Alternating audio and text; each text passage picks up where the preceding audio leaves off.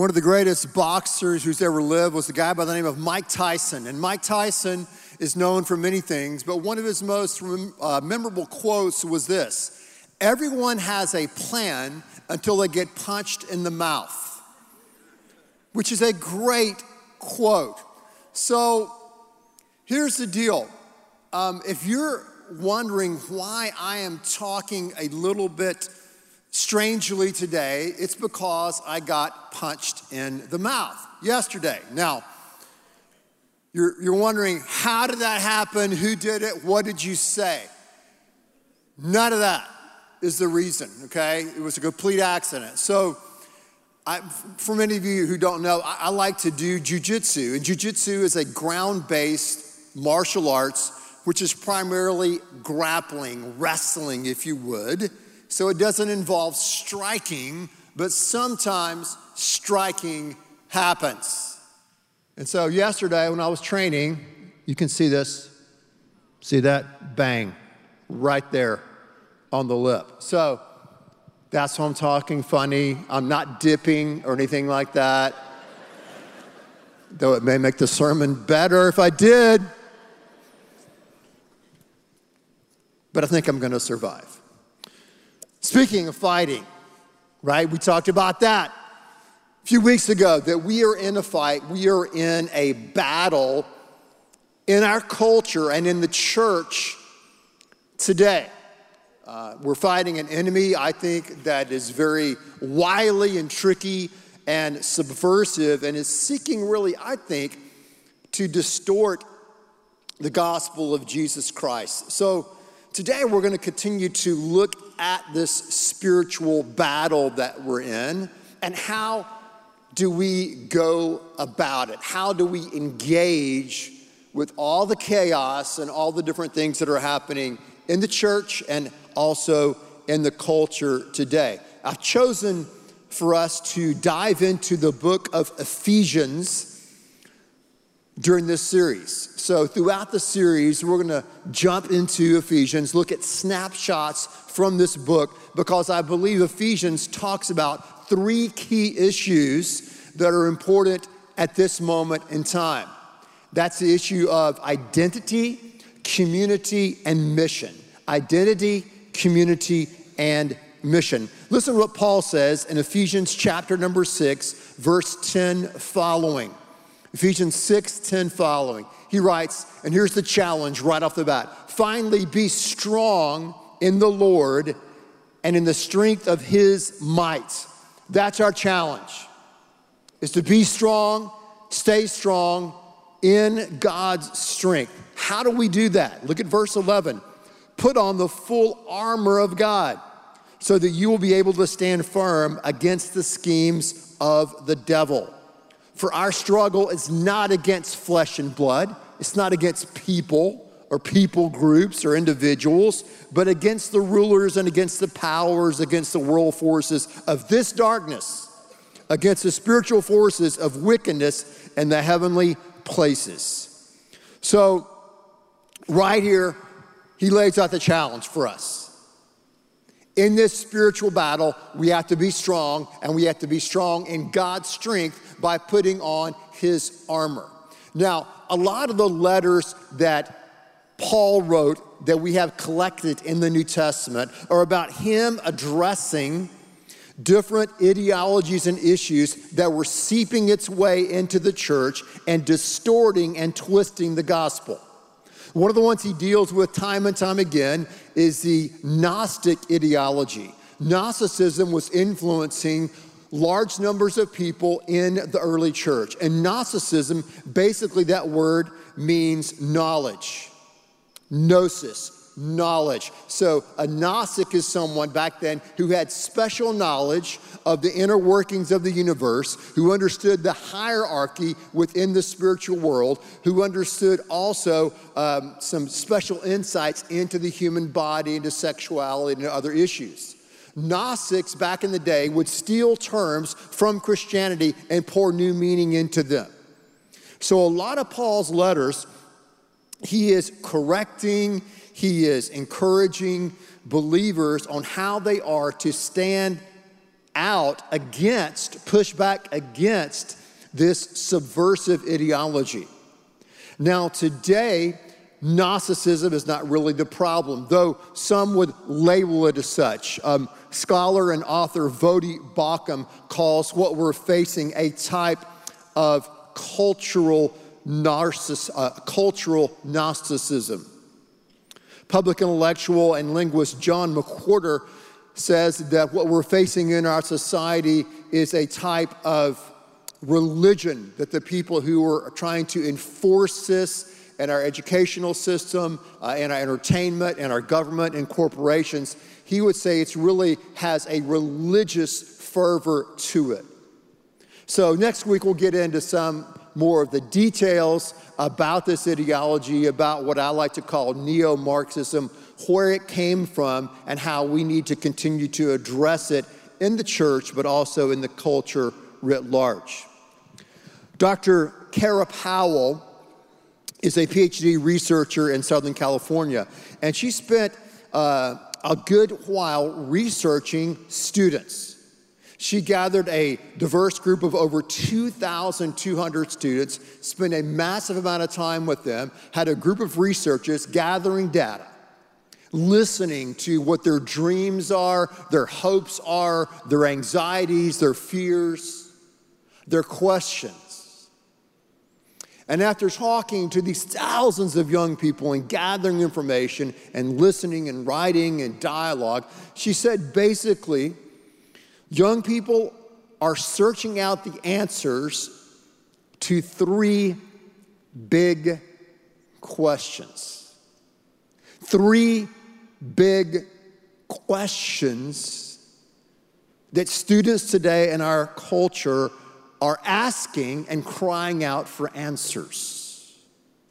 And I think these three questions connect and relate to all of us here and how we can be strong in God's strength and put on that armor.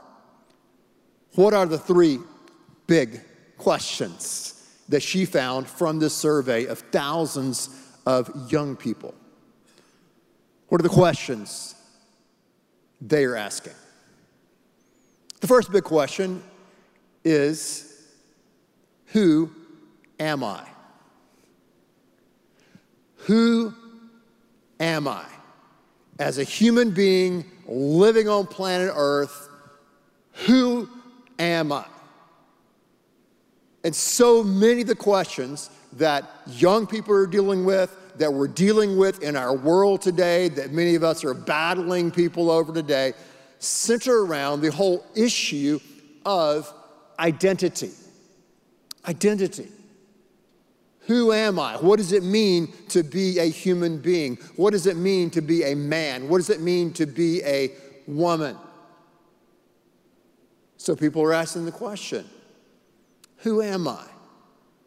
What's my identity? Now, if we're coming from a theological perspective, if we're coming from a biblical perspective, we know that God tells us a lot about our identity, about who we are. So the Bible opens up with these words in Genesis 1 1, right? In the beginning, God created the heavens and the earth.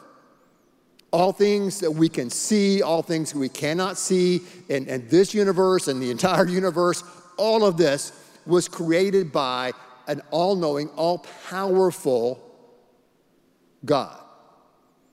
And he made man and woman in his image as the apex of his creation.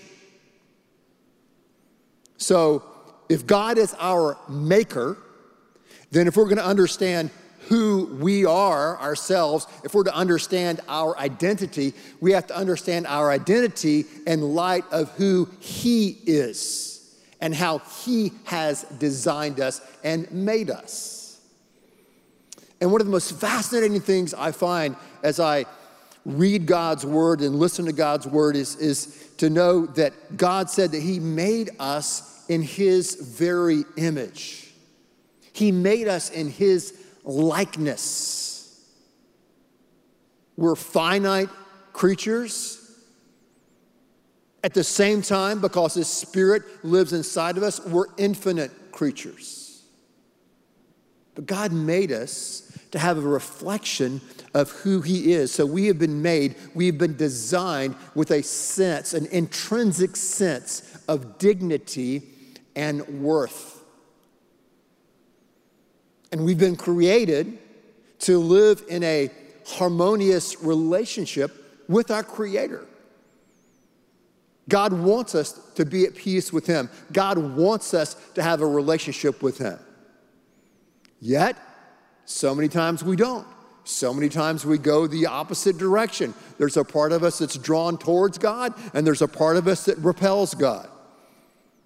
So the Bible also says that though we are made in God's image, though we have a reflection of Him inside of us, we're also fallen. We're also broken. We're also sinful and selfish and so many other things. So, all of this confuses us and our sense of identity, right? But it shows us our need for redemption, our need for God. And the good news is this God doesn't leave us by ourselves. God doesn't say, hey, I see what I've made, I've seen the mess that human beings have made. I'm just going to leave them to their own devices. I'm going to allow them to experience the full weight of their consequences and, and rebellion. He doesn't do that.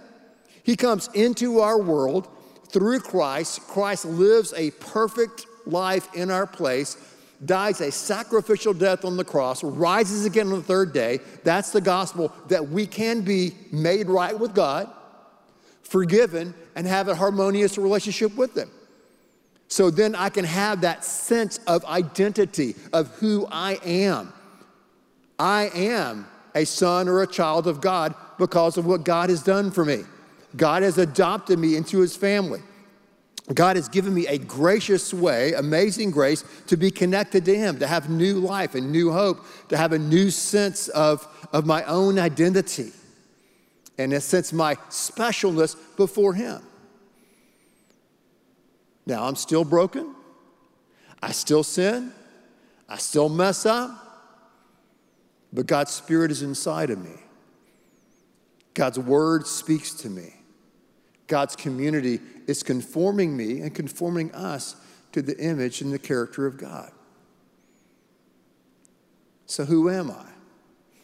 Who are you? Who are I am who God says that I am. That's who I am. I, I can't define myself. My Creator can define me. And because I'm in Christ, I am loved, I am forgiven, I am accepted, I'm a child of the living God. That's who I am. If you've trusted Christ, that's who you are. That, that's the first big question according to the survey of these thousands of students that people are asking, kids are asking, who am I? The second big question is where do I fit? Where do I fit? We live in such a fragmented culture. Families are broken and fragmented. Our, our schools are, are broken and fragmented. Our, our politics are broken and fragmented and polarizing. Online discussions and posting and things people say about each other causes further alienation and fragmentation. And so we live in a time where people are saying, Where do I fit? Where can I find a sense of community? Where can I find a sense of family? Where can I find a sense of acceptance that I won't find anywhere else? Where do I fit? And I found out where I fit is within the context of the local church. And the local church, I said this many, many times, and our church in particular, listen, we are a hospital for sinners and not a country club for saints. That's who we are. We are sinners, we are broken, and we're seeking to be healed by God, and we're seeking to help heal each other so that we can better reflect the humility, truth, and love of Christ in our own lives wherever we go and whatever we do. But that happens in the context of community. And one of the things we work hard at here at this church, at Second, is to build a sense of community, to have groups, medium sized groups, small groups, we call them Bible study classes or Sunday school classes or whatever you want to call them, but we gather on Sunday morning. Many times we gather during the week so that we can have that sense of community. So you can find a place where people know your name, they know what you're going through, and they can meet your needs and you meet their needs. You discover your gifts, they discover their gifts, and you use them to encourage each other. We are the body of Christ. The body of Christ is our community. So we've got to find our place and our space within the body of Christ. We've got to find that sense of community. Second big question, according to the survey, is where do I fit? Where do I fit? Third question What difference can I make? That's good, isn't it? What difference can I make with my one and only life? With the talents and skills God's given me. Maybe with the hurt or the pain that I'm trying to overcome. How can I use all of this, all of my life, to make a difference and to make an impact for God in this world and in my life, in my job, in my career, in my family, at my school? How can I use all of that and find that sense of purpose and meaning in my life? It's a big question. What kind of contribution are you making? It's easy to lament. It's easy to complain, isn't it? It's easy to whine about how things are and how bad and how tough it is. God wants us to be a part of the solution. God wants us to be proactive in doing something and in making a difference. And when God looks at our life and the purpose of our life, He looks at it holistically. Holistically. God's concerned that we find purpose in every area of our life, not just, you know, when we come to church and we sing and we pray. That's great, that's a part of it but that's got to spill out into every area of our life. I like the old classic movie. Young people, if you haven't seen it, go see it. It's a really good movie, or go stream it, or whatever. It's called Chariots of Fire. And in Chariots of Fire, there's a guy by the name of Eric Liddell, who's part of the story's about. And Eric Liddell um, was an Olympic athlete. He was training for the Olympics, but he was also called to be a missionary to China. His parents were missionaries. And so he had a, a sister named Jenny, and Jenny tended to be a little more legalistic. I don't know if you know this or not, but some Christians can be a little legalistic. Spoiler alert. So Jenny was coming up to her brother Eric and going, you know, hey, you know, what are you doing with all this running? What are you doing with all this track? What about missions? What about the mission field? What about all this? And Eric Liddell turned to his sister and with great grace said, Jenny, Jenny, I, am called to the mission field. I'm going to the mission field. But at the same time, God has made me fast. And when I run, I feel his pleasure.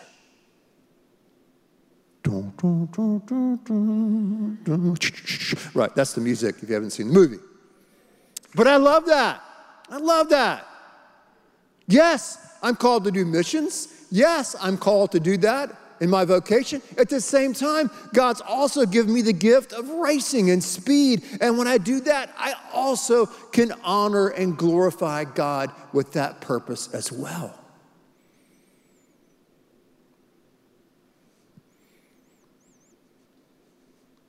Who am I? Where do I fit? Can I make a difference?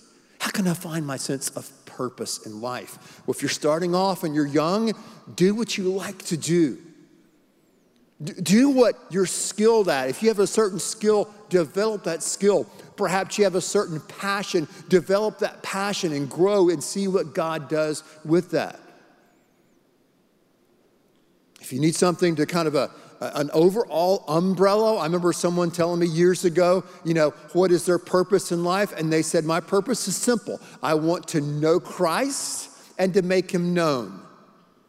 I want to know Christ, grow deeper in my relationship with Christ, understanding my identity in Christ, my community in Christ Church, and I want to make Him known uh, in the way that I work, in the way that I live, in the way that I treat others.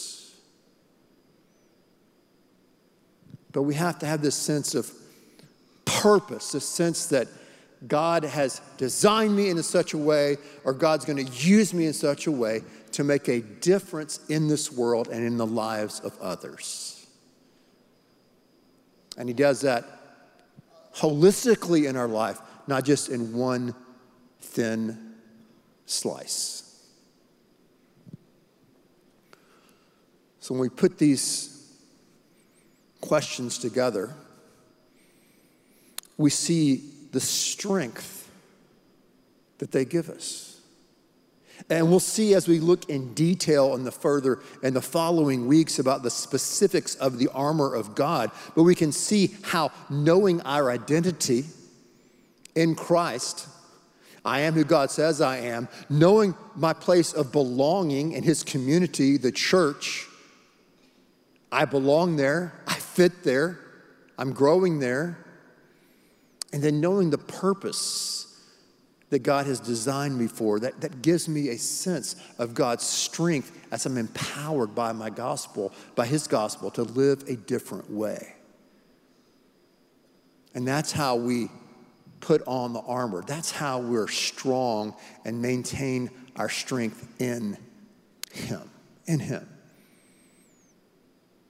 So, the question I would ask would be what kind of person are you becoming? What kind of person are you becoming? When you look in the mirror, do you like what you see? Are you becoming a man or a woman of greater humility and integrity, and courage as you're seeking to live out this identity in this community with a sense of purpose. God's gospel, God's grace allows us to become who He has designed us to become no matter the pushback we may receive from others around us. Think about a young guy grew up in a poor family in a small town. His father was not a Christian. His mom was. He was kind of ashamed in a sense of his family, never really fit in with them.